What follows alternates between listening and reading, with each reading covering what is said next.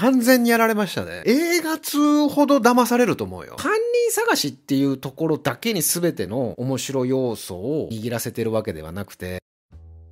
エンタメ好きの大人たちへお送りするながら劇専用チャンネル、詐欺谷正明の一人演芸協会です。大どんでん返し系の映画といえば、あなたは何を一番に思い浮かべるでしょうか。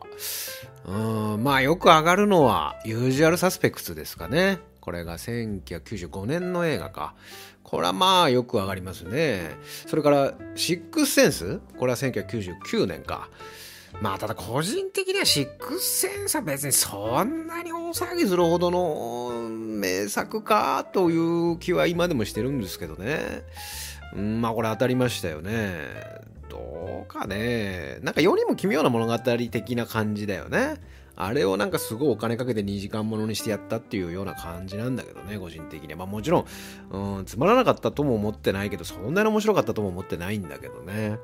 うん、個人的にはね、割とちょっと最近の日本のね、映画なんだけど、22年目の告白、私が殺人犯ですという藤原竜也の、これすごかったよね、大どんでん返しの最後の。うんとね、これもともと韓国の原作の日本版リメイクになるんだけど、これすごい面白かったなっていうのと、あと、あのー、そうそう、日本で言うと、内田健二監督がうまいんだよね。あのー、アフタースクールでわーって有名になってった。だから、カメラを止めるながすごくこうヒットしたけども、なんかそこの源流って感じするよね。アフタースクールとか内田健二監督は。で、アフタースクールもすごかったんだけど、もっと前のね、まあ、ほぼまあ実質デビュー作って言ってもいいような内田健二監督の運命じゃない人っていうのが、まあ、これこそ究極の内田健二大どんでん返し劇の、うん、極みだと思ってるんだけども、まあ、この辺は面白いしね、まあ、本当にカメラを止めるな的な感じだし。で、あと、日本のさ、日本の話で思い出したけど、あの、僕のやばい妻っていうのもなかなか面白かったよね。伊藤英明のドラマの木村佳乃とやってたやつ。で、これの元ネタが、まあ、2014年の、あの、洋画でゴーンガールっていうのがあって、まあ、これもだからまあ割と大どんでん返し系としてまあ出てくる。まあ、とにかく、そういう、最後に全部ひっくり返されるみたいな、うわー、そうだったんかいみたいな、そういう大どんでん返し系の映画、いろいろまああるとは思うんですが、まあ、これが現代の最新の大どんでん返し映画か、という。まあ、すごい映画です。今日紹介するのが、その9人の翻訳家、囚われたベストセラーという映画なんだけど、まあ、これはね、完全にやられましたね。これ多分、映画通ほど騙されると思うよ。あんまり映画とか見たことない人とか、小学生とか中学生とかがスッと見た方が意外とスッとなんか答えにこう近づくんじゃないかなっていう気がするかな。なんか、下手にこう、俺とか、まああなたもそうかもしれないし、我々のようにこう、いろんな映画を見てきちゃってるからこそ、そういった知識が答えを意外と遠ざけるっていう。だからこれは人生にも同じことが言えると思うんだよね。うん、なんか、その、いろんなね、ことを分かったからこそ、いろんなことを最短でできるようになっていると自覚しているのは実は間違いで、実はその知識こそが物事を答えから遠ざけているということもあるかもしれないわけでね。まあそんなことだったらどうだっていいですね。あの、まあでもね、そんな映画でした。すごく、ひっくり返される、まさに大どんでん返しというね、まあ、ちょっとタカさんみたいな、あの、まあ、ネタバレなしで、あの、お話ししますから、あぜひちょっとお付き合いいただければと思うんですが、これはですね、えー、2019年に、まあ、制作された映画、フランス映画でね、えー、2019年の11月にチェコで開催されるフランス映画祭でプレミア上映されている。で、2020年の1月に、えー、日本でも公開されている映画でございます。だから本当に新しい映画で、で、今、レンタルとか、あとネット配信とかでも見れると思うので、これもまあ、いつものように、あの、概要欄のところに貼っておきますので、えー、まず予告編とかね、えー、その辺見ていただいて、興味あれば、あぜひ見ていただきたいと思うんですが、まあ、ちょっとだけネタバレもちろんなしで、ストーリー、えー、紹介するとね、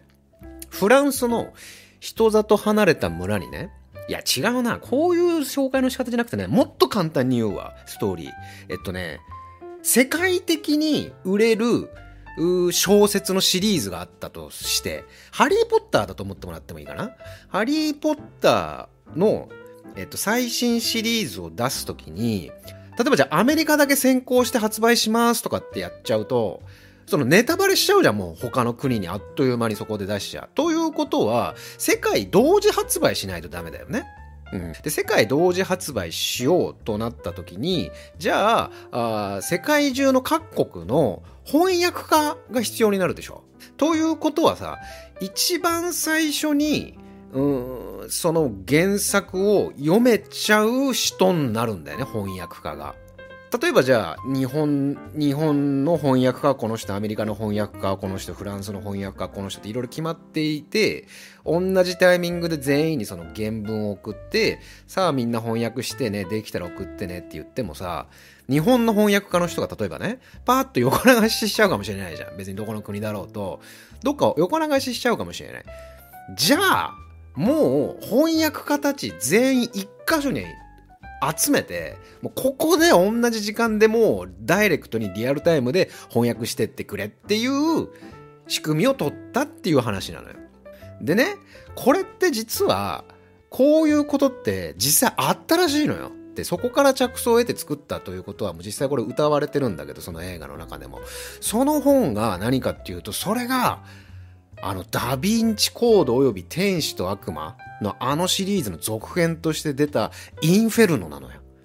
インフェルノって本当に5人ぐらいって言ってたかな ?5 人の翻訳家を1箇所に集めてでそこで翻訳させてったんだってだからやっぱりこの世界的に売れてるものとか小説とかっていうのは世界同時発売しなきゃいけないということはもう翻訳家が必要になるんだけどできれば翻訳家たちに流出させるさせられてしまうリスクを恐れて同じ場所で書いてもらうのがもう一番の解決策で、で、本当にそのインフェルノはそういう風にして作られたあという経緯というか事実をから着想を得て、まあ、こういう映画ができたんだけど、で、映画はね、まあこのインフェルノはもちろん別に何事もなく普通にこう翻訳されてこう発売されたわけだけど、この映画はさ、いわゆるそういうことで、えー、9人のね、翻訳家が世界中からある一箇所のフランスのね人里離れたある大きななんか大豪邸みたいなところの地下にね入れられるんだけどそこでまあえー？とかみんなちょっと驚くの。えそんなことだったの？これ？みたいな。マジかよ？みたいな。まあでもお金ももらえるし仕事だしやるか？みたいな感じで。でも中にはいるわけよ。いやもうこんなとこでやっぱ俺もできねえよ仕事。みたいな。もうなんかやめてよみたいな。いやもうダメだみたいな。でも携帯とかももう全部没収されるわけ。でも外出も許しませんみたいな。でもちろんその食事もね、うん、すごい豪華なものが毎日与えられるし、なんかもうすっごいなんかプールとかがあってもすごいリッチな環境は環境なんだけど、でも外部との一切の情報はもうやり取りはできないように遮断されていると。そしたらある時に、まあ、そこの人道の指揮を取ってるのが出版社のその本のね、出版社の社長なんだけど、その社長のもとにね、冒頭10ページをネットに公開した。24時間以内に500万ユーロを支払わなければ次の100ページも公開する。要求をもし拒むなら全ページを流出させるという脅迫メールが届くのよ。ここから話が一気に、まず誰がこれやったのってことになるわけじゃない。誰がどうやって流出させやがった？だってこんだけ遮断してでもう通信機器も全部没収してるのに誰だみたいな。で犯人探しになるわけよ。でお前ら全員脱げとかっても出版社社長がもう怒って。だって絶対犯人はこの中にしかいないんだから脱げお前らとかっつって。でもう要は持ち物チェックから何からもう全部でもう徹底的な犯人探しをしていくんだけどもさあどうなるかっていうのはまあぜひ実際ねあの本編を見て、えー、あなたの目で見て判断していただきたいんですが、あのね、この映画は面白いなと思うのは、その犯人探しっていうところだけに全ての面白要素を握らせてるわけではなくて、意外とね、なんて言うんだろうな、このメッセージ性というかね、なんかそういうね、ちゃんとしたこう主題みたいなものが根本にあるから、その犯人探しみたいなところの描写以外の部分も普通に一つの映画として楽しめるようになっているところはなんかすごくいいな。だからあの本が好きな人も普通におすすめできるね。小説とか本を読むことが好きな人。読書家には間違いなくおすすめ。特に文学。文学が好きな人は文学好きの人にはおすすめできるかなという。でもちろんそのまあ犯人探しというかね。この大どんでん返しというかこのサスペンス的な要素のそういった映画が好きな人にはもちろんおすすめはできるなと。ただ一個だけ言うとこんなに面白いのに知らなかったでしょ多分あなた。こうなんであんまりこうこうなんて言うんだろう。こうパーンとこう話題になってないかっていうとさちょっとね前半がちょっとだれるんだよね。だからこれフランスでねあの撮影されててロケーションもいいし映像も綺麗だしまあ、うん、前編にあたってよくできてる映画なんだけどテンポが前半のテンポがもうちょっとリズミカルに多分できたんじゃないのかなっていう。だから後々見返してった時にああここってそういう伏線になってたんだという、まあ、理論武装をしっかりしたかったのか意外と尺がなんか足りなくて前半間延びさせたのか知らないけどちょっとね前半が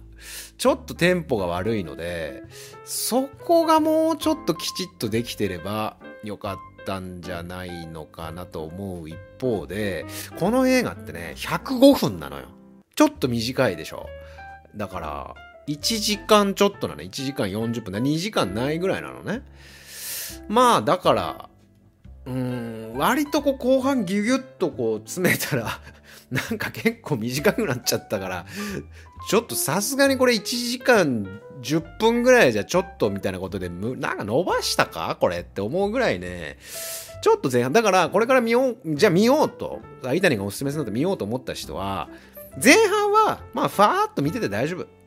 別にそんななんかああもうここが後々あのポイントになるんじゃねえかとかなんかそこまでなんか一生懸命見なくても大丈夫です。あの、うん、前半ふわっと見といて、えー、であここから始まってくなっていうあたりからググッとこう集中してみればいいんじゃないかなという。まあそういう風になるしね実際。あそういうことだったのかってちょっとずつこう気づきが出ていくんだけどただこの気づきが まあ引き込まれる後半はうわそんなことだったったんかっていう驚きは、これはね、誰かと一緒に見た方がいいと思う。うん。あ、そうそう。この間だから、一本同じように映画をおすすめしたよね。エイスグレードっていう映画のおすすめしてるし。で、その映画も短かったよね。あ、ちょっとね、別の話になるけど、一個思ったのはね、これからコロナ、ウィズコロナ時代の映画って、2時間以内の方がいいのかもしれないね。どっかの映画のなんだっけ、配給会社だったか、映画館だったか忘れたけど、2時間以上はもうちょっと公開はまだ当面できないって言ってたよね。短い方が、つまりその3密の状態がこう長時間じゃないな長い時間で映画館という一つの空間に長くいさせるよりはいさせてしまうのはリスキーだから短めの映画は公開していきますみたいなことをどっかでなんかニュースで新聞で読んだんだけどそうするとだから割と短い映画が求められてくるのかもしれないなっていうのはこれは余談なんだけども。でまあこの映画もまさにあの105分という短さなのでまあまあちょっと前半はあれだけど、まあそんなに疲れないと思うぐらいの長さなので、まあ、これはちょっとぜひおすすめですね。見てほしいなという。うんまあ、俺に関して言えばもう完全に騙されました。あ、そうそう。それで、あの、誰かと一緒に見るのがいいと思う。うん。はあつってもう思わず顔を見合わせたくなると思うよ。一緒に見てる人に。これが、みたいな。なので、一人で見ても、まあもちろん楽しいけど、2人で喋りながらいろいろ推理しながらあれこれってあれなのかなあこれってそういうことなのかなっていろいろこうお互い見た情報を補完し合いながら見ていくと面白いんじゃないかなって。後半ダダダダダダっていくのでうん、やっぱり2人ぐらいで、えー、見た方が2人以上で見た方がいいんじゃないかなというふうに思います。おすすめです。はいぜひ気になった方見てください。そしてあなたがあもしこの映画をね、えー、もう見たぞという方、えー、そしてこれから見るよという方もですね、えー、映画を見た上で、まあ、ネタバレはちょっと控えつつ感想なんかもコメントの方にお送りいただければと思います。はい。この番組では満たしても嬉しくなるようなコメントに関しては一つ残らず全てこの番組の中で紹介させていただいております。そしてここまで聞いていただいた方ぜひチャンネル登録といいねボタンの方よろしくお願いいたします。詐欺であります詐欺でした。あなたは必ず誤訳する。